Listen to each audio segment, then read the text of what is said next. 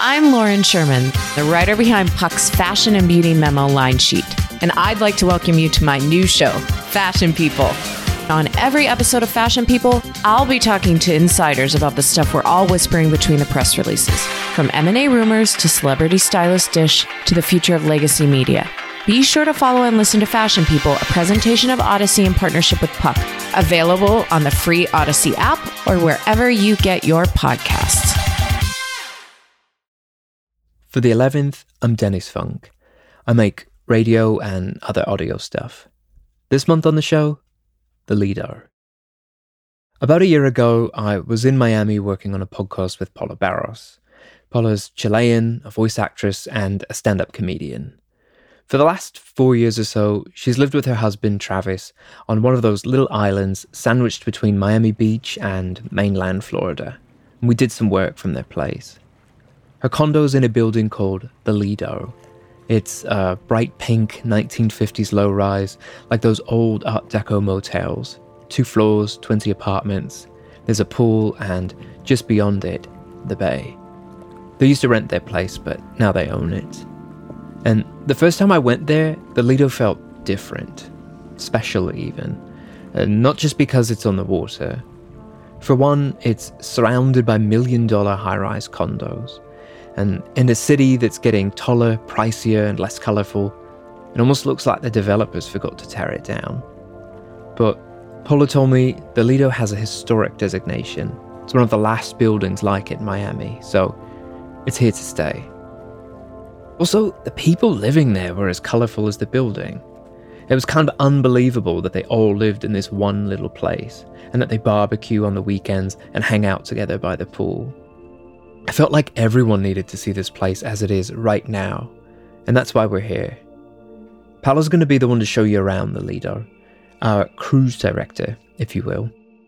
This is her Lido as it existed this summer, twenty twenty-two. Here's Paula.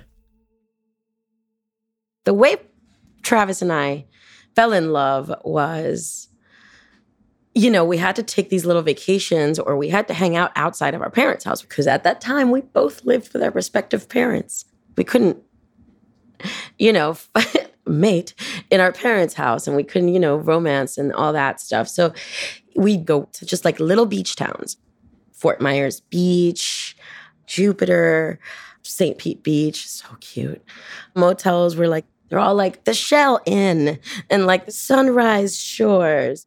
Ma and Pa hotels, little bed and breakfasts, you know, usually pastel colors. And they're like sixty bucks a night because we were on that sort of budget. After only six months of dating, Travis proposed. I said yes, of course. And then we decided to move in together. Well, my father made us move in together, but yeah. And when we were looking for places to live, we knew our top max budget was twelve hundred dollars to rent. We're like, this is what we can afford. And like, so we'd looked at all the places that were twelve hundred dollars in Miami were dumps. I mean, dumps. I mean, not like maybe one window and like dark and, and dirty. In any big city to live on the water, you need to be super rich. But I found this place called the Lido. And this is the kind of place where you could walk to the bay in less than what, thirty steps. I, and there's a dock. And yeah, you live like, just like royalty. I said it, Travis, this is our hotels. This is our hotels. You walk down the corridor of this place and it's almost like you kind of squeeze into this tunnel and then the building opens itself up. Be it the horizon that you see of the buildings across the bay, and the, it's just, it's transformative. And I had like immediate, like a tear in my eye. I was like smitten, and I said to myself, if we get this apartment, then like it's meant to be with Travis. Like we're gonna, it has to be. This is a carbon copy of the places that we were falling in love in. My mom lit a candle for like Lux stuff, you know, like Latina mom. She lit a bunch of candles every day. She was like, we're going to get this place. We're going to get this place. We ended up getting it, and I, I, I just I couldn't believe it. The facade of this building is what made me fall in love the most, right? It is just looks super Art Deco, but it's mid-century, I guess. It's like a dusty pink, right? It's like a chewed bubblegum pink with the blue sky in the background and those two big palms in the front. It's just ornate, beautiful pink. I love it. I could have been happy with Travis anywhere. But the fact that we got this really affordable place right on the bay, right on the water, I felt like it was just for us. I had no idea how hard I would fall for the people here, too. Yeah, I say to all my friends, you see a Pepto-Bismol building, that's my fucking place. Edna, she's from Brazil and is living at the Lido for the second time. And I love it so much. She lives with her husband, Roberto, who is a D J, and they've been together since they were teenagers. They love the sun as much as they do each other, and they spend hours, hours every day out by the bay cooking. I swear they are the tannest people in Miami and probably the world. I live in Paris, I live in, in Rome, Italy. I live everywhere. And your favorite is the Lido. With my best friend, bitch, my neighbor. So this, this was my first buck that I ever killed. That's Ragnar. Then, then All the taxidermy in his apartment, he killed and stuffed himself. Then I did that one, then I got that, then I got that. So that's what I used to do. He's fifty-one, our carpenter from Cuba, and he's lived here longer than anyone. He even got married on the dock, though his relationship to the Lido lasted longer than the marriage. Ragnar also loves to barbecue. He kills and grills iguanas that walk along the bay. And then there's Ragnar's cabinet. I do have a cabinet full of bones. This was uh, my first bear that I killed, beaver. This was a little deer that my dog killed. I am a strange guy from a strange country. Yeah. Payami is the genius of the building. He's from Iran, and his real name is Payam. He started calling himself Payami when he moved to Florida because it kind of sounds like Miami. He was a math professor, and now Payami works as a delivery driver. Uber Eats, DoorDash, Grubhub, Papa John's. He's in his fifties, and he lives upstairs in number seventeen. Yep, seventeen. Two to the power of two to the power of two plus one. You do the math.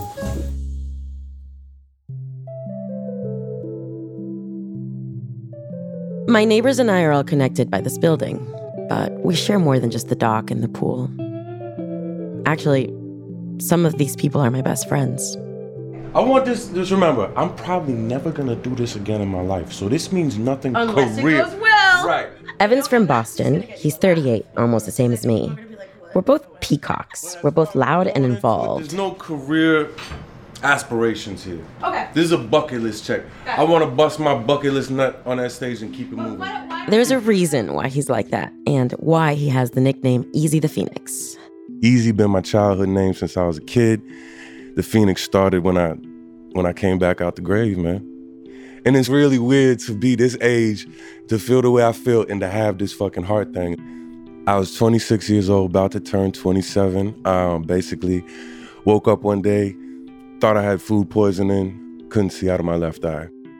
The doctors told Evan it was endocarditis, a heart infection, which caused a stroke in his sleep. They had to perform emergency open heart surgery. Now Evan's almost totally blind in one eye, and he has a pacemaker. Before that, he was living your run-of-the-mill South Florida life, partying hard. But the whole thing with his heart was a wake-up call. He couldn't keep putting off the things that he wanted to do in life because time's ticking. Bucket list all started the year after I almost died, and it just started hitting me like, I want to do everything that I want to do in my lifetime before I go. And this isn't just stored in his head. In the middle of his kitchen, he's got an easel with these big, bright-colored poster boards. Each page is like one hundred things written on it. I'm not kidding. And next to some of them are little green check marks. That's the shit he's already done. Let's go through a couple. Leaning Tower of Pisa, boom, check. Skydiving, check.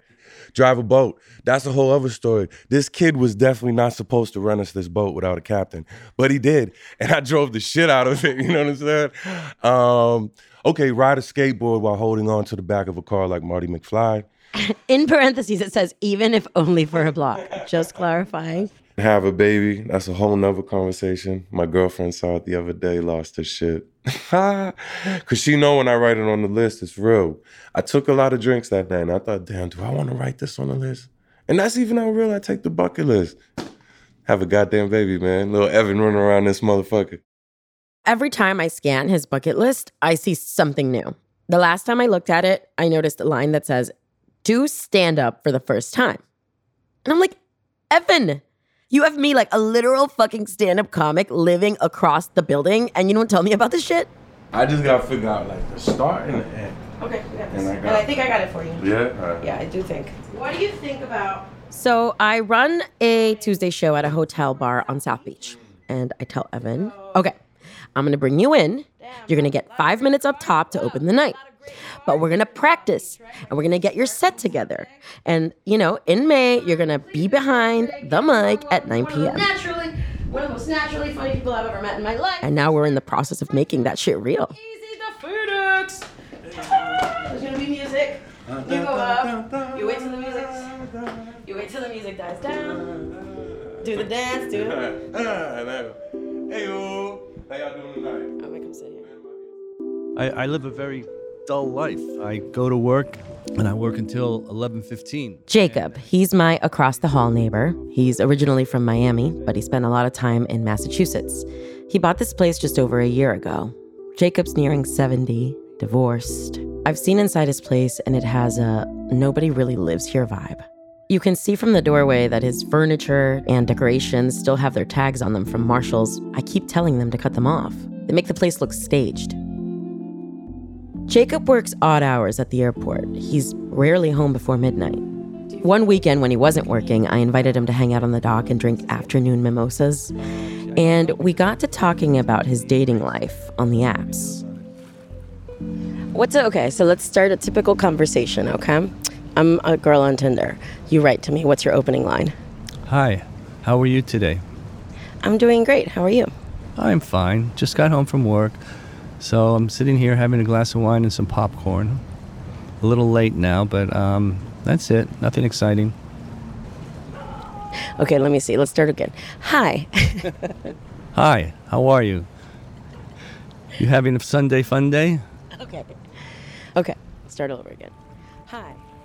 Hi. Two weeks after we had our conversation on the dock, I'm out there in the courtyard, and Jacob goes, Paula! And he calls me over and he goes, here. And he hands me a Ziploc bag full of those Marshall's tags from his furniture.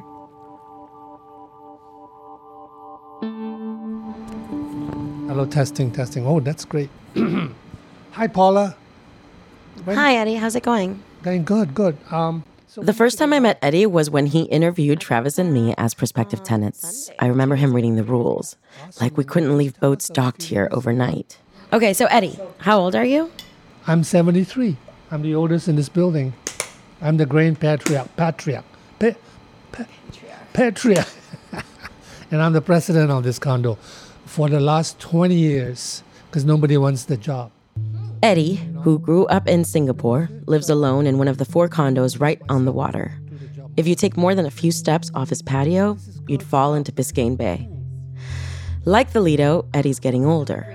The building needs more upkeep than ever, and Eddie told me he's stepping down as president at our next meeting this summer. But he's also stubborn. He worries that no one else can do what he does.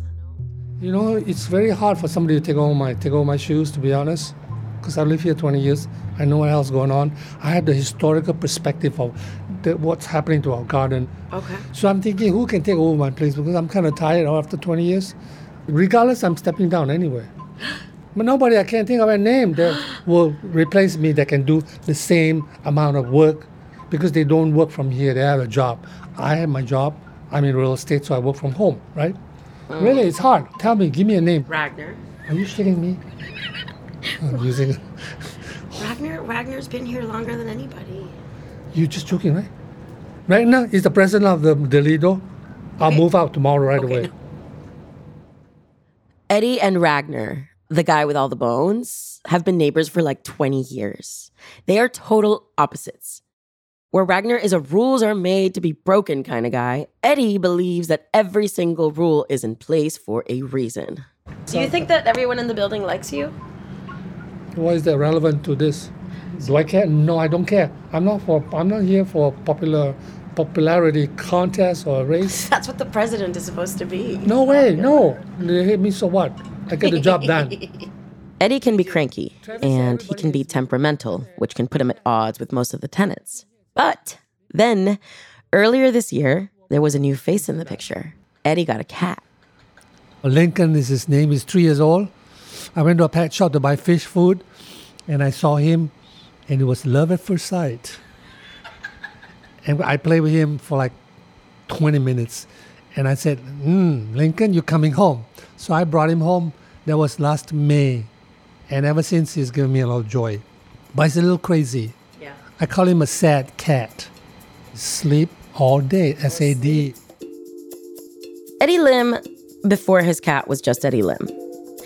And Eddie Lim had enemies, and Eddie Lim was temperamental, and Eddie Lim was a little bit angry with most of the tenants. When Eddie Lim got Lincoln, people noticed a definite change.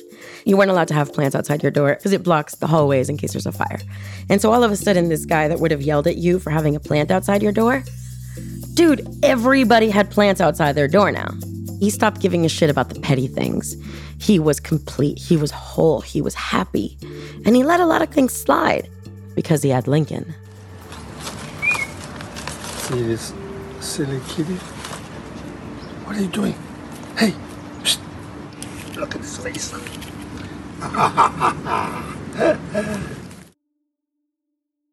At the end of May, things changed for Eddie. So, I'm just going to drive along the street where I think Lincoln went missing. So this I was sitting outside my front door, and, you know, Eddie walks out with that one whistle that he has for Lincoln. And I'm like, Eddie! You've been whistling for twenty minutes out there. What what's going on? He's like, Has Link? Have you seen Lincoln? I'm like, no. He'll turn up, Eddie. Cats do that. Next morning, Lincoln wasn't there, and uh, then I, I I started to get worried. It was about four a.m. I think the day after that, and I get a text from Eddie, and he said, "I can't sleep. He's not back. I don't know where he is. My heart hurts." Um, and I can't feel his warm body against mine. And I'm like, okay, no, Eddie, we're going to find your cat because this is serious. So let's go. Let's do this. Let's find your cat. I was pretty much the social media person. You know, I put the posters all around the island, the Facebook group, you know, the the neighborhood app, all these things. Because somebody posted something on our Facebook page, and this lady, her name is Sharon Stone, just like the actress, and she said, Eddie, I think I saw the cat that matches the the, the, the your Lincoln.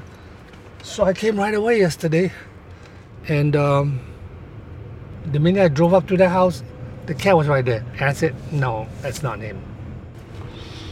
So I'm gonna turn around. I don't think I don't think he's here. I just hope he's alive, somebody's house, not in the water.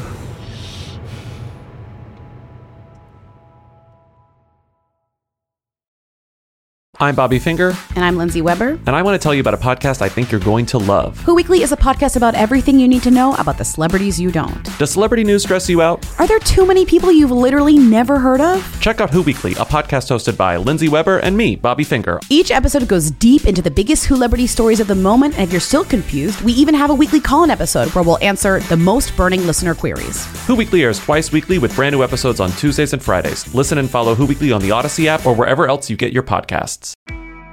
I'm Shimol Yai, and I have a new podcast called The Competition. Every year, fifty high school senior girls compete in a massive scholarship competition. I wouldn't say I have an ego problem, but I'm extremely competitive. All of the competitors are used to being the best and the brightest, and they're all vying for a huge cash prize. This will probably be the most intense thing you've ever gone through in your life. I remember that feeling because I was one of them. I lost. But now I'm coming back as a judge and also a kind of teen girl anthropologist. Because if you want to understand what it's like to be a young woman in America today, the competition's not a bad place to start. Hopefully no one will die on stage tonight. From Pineapple Street Studios and Wondery, this is The Competition. Follow The Competition on the Wondery app or wherever you get your podcasts. You can listen to The Competition early and ad-free right now by joining Wondery Plus.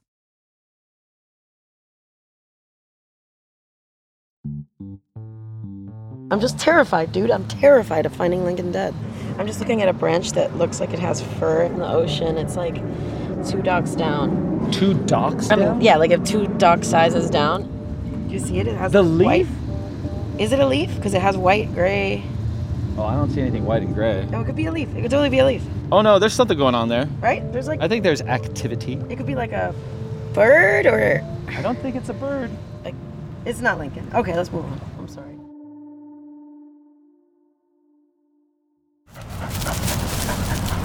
Do you know Eddie's cat is missing? Yes, and I'm very, very, you know. I'm worried too.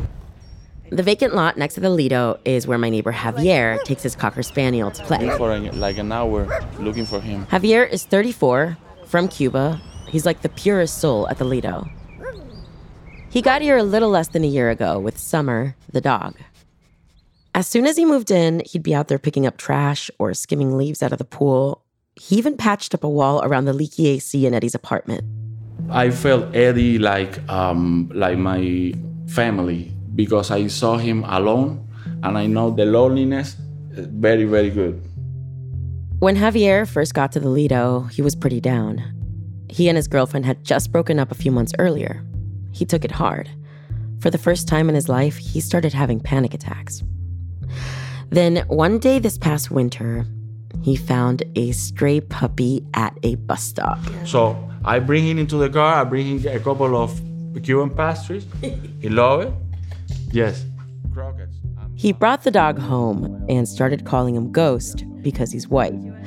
Javier thinks Ghost is a doggo argentino, a big breed that looks a lot like a pit bull. Some neighbors were a little afraid of him in the beginning. In any case, renters at the Lido can only have one dog, and Javier already had Summer. And at first, he told all of us that he was just fostering Ghost until he could find someone else to adopt him. But as he started taking care of the dog, Javier's panic attacks stopped. So he went to Eddie, his friend, and the H O A president. So I tell him, I'm gonna keep Ghost. Help me with the ways to keep him. Please, I wanna keep Ghost. And he told me that he's gonna be helping me. Javier says that Eddie told him that the board was going to vote on whether he could keep the dog. But that vote never happened. That's because one day Javier was outside with Ghost, who wasn't on his leash, and Ghost saw Lincoln, Eddie's cat, started barking, which freaked Eddie out. He thought the dog was going to eat the cat. After that, Eddie gave Javier two options. He had a few days to get rid of the dog or be evicted for violating his lease. Yeah. And I know Javier feels like me about this place. You know, like he's found the building and the people for him. He's such a good boy. He's such a good boy. Yeah, yeah. And what did I tell you? Did I tell you that I was going to say that Ghost was mine? Oh, thank you. Remember? I can still do that. Like, I, he can be mine. And I can have two dogs, right? Because I'm an owner, I think. Isn't that weird that the rules are different for owners and renters? Instead of moving out, Javier got his dog certified as support animals. His lease is up for renewal in a few weeks, so we'll see what happens.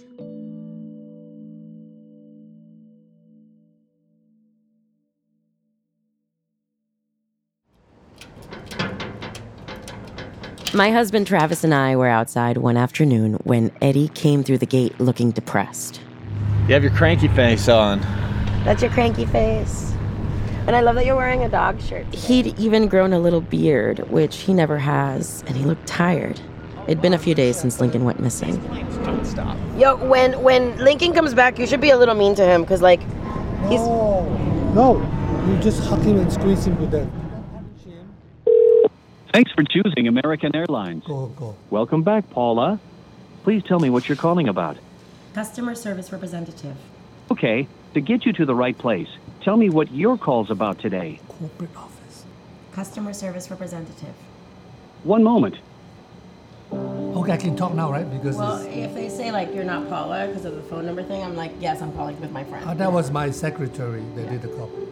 Exactly.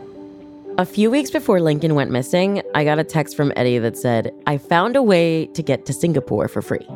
Singapore, that's where his daughter and the rest of his family live. Then he sends me a picture of a letter from nineteen eighty-four that his ex-wife found in a Bible. It's from an executive at American Airlines offering him a free round-trip flight to Frankfurt. And because there's no expiration date on the letter, he's hoping this forty-year-old voucher is still valid and that he can get them to fly him to Singapore instead of Germany. He asked me to look into it for him, but I never did. But now with Lincoln missing, I thought, maybe this could help. Uh, I'm going to connect you with my manager, but first let me explain to them what's going on, and then uh, they should be able to help you. One second, please. Thank you. I thought you have a phone number directly to the corporate office. Uh, That's what. This to this guy. The only way to get it is to call like this. To they, ask there's no they number. They don't give it to the people. This guy, if he's dead or he's retired, he's a successor. Ah, P W. Wilmore. He could be dead, he could be out. Well, we can look him up. I mean, is he on LinkedIn? Can we check? P W. Wilmore? Are He's, you on LinkedIn? I am. Nice. What does it say, president? No, I don't remember. I never checked my LinkedIn. yeah. I don't need LinkedIn service, you know what I mean? No. I just need my LinkedIn. Yeah. L I N C O L N. Yeah. Not LinkedIn.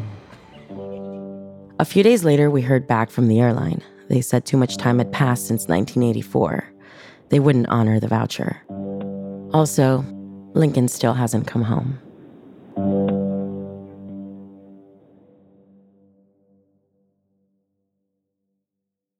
Free comedy, stand-up comedy tonight, girls. We start at nine, not eight, not eight thirty, okay? Free comedy night, guys, tonight. Stand-up comedy night. After rehearsing with Evan for his bucket list, I felt like he was ready to try doing stand-up for real. I figured, you know, he will get through this. But at the same time, I had no idea how the audience was going to react. Uh, it is my biggest pleasure to introduce your first comedian coming up to the stage. Yeah! Tonight. Give a warm welcome to Mister Easy the Phoenix! Yeah!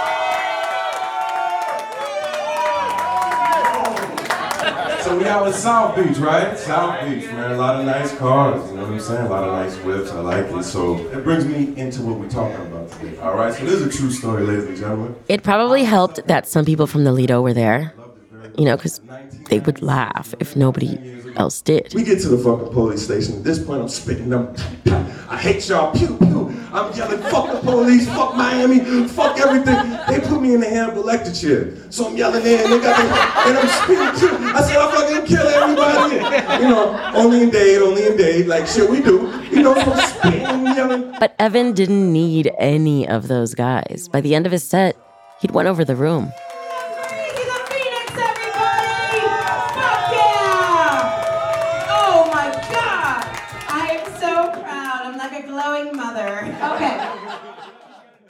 Evan, I think that you're not done, babe.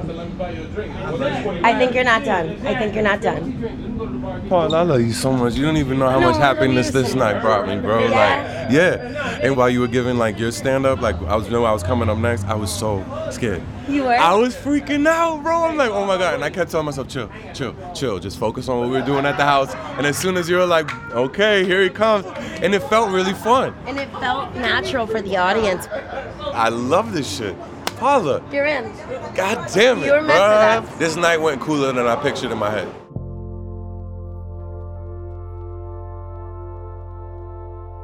Oh, Paula.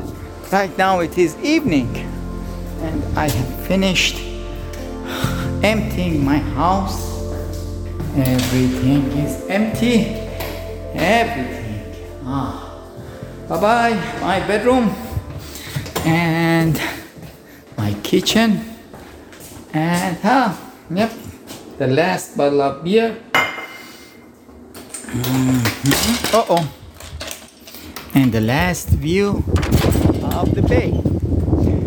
Okay. Where are the seagulls? A month ago, my friend Payami, the math genius, moved out of apartment seventeen. I am going to knock at Javier. I'm going to uh, give him my key to the mailbox. Hello. Uh, okay. Here in Florida, he had a hard time finding a job teaching math and ended up working for different food delivery apps like Uber Eats and DoorDash. But it wasn't sustainable in the long run, so he started looking for other jobs. Okay, I will miss this place. More than this place, uh, I will miss the people here. Huh. At the same time, his landlord raised the rent by almost half. Then he was offered a job driving a truck across the country, and he decided it was best to leave the Lido altogether. Now he pretty much lives on that truck. He says he'll come back one day. I don't know when. I'll be here, though, ready to pick things up where we left them. Ah, the last view of Lido. I had a great time here, but now I must leave, and I must be at seven a.m. in Kentucky. No, no, not Kentucky. Somewhere in the middle of the United States. Okay, have a nice day.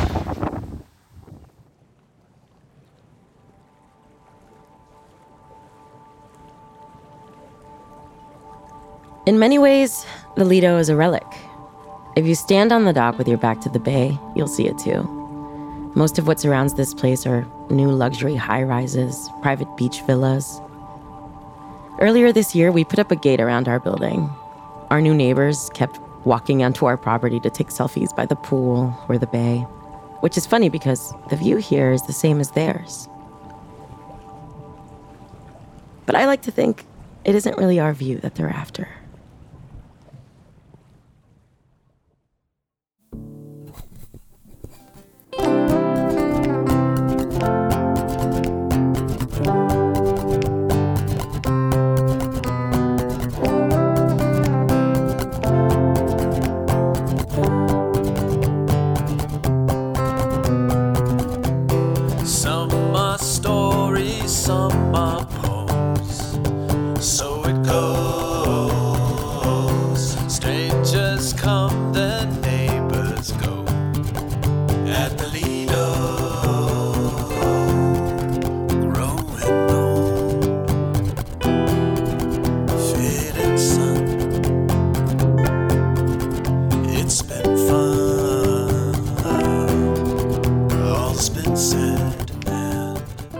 This month's issue was a collaboration between The eleventh and Written in Air.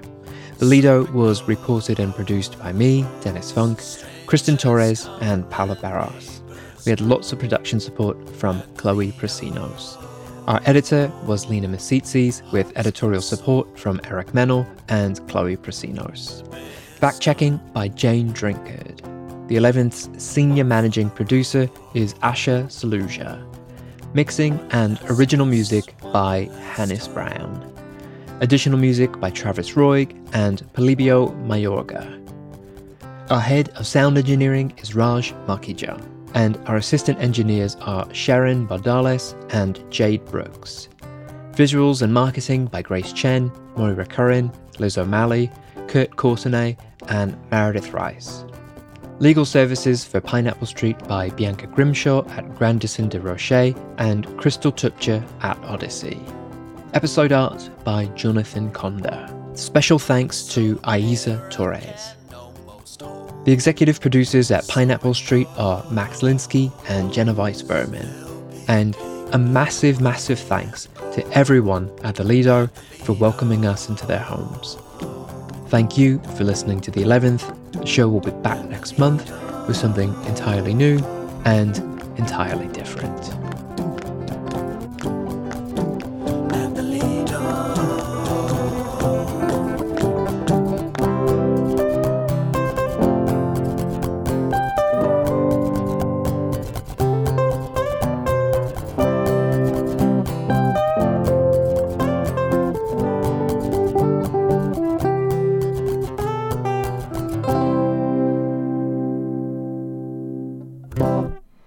Signing off from the Lido, the pink building. Yes.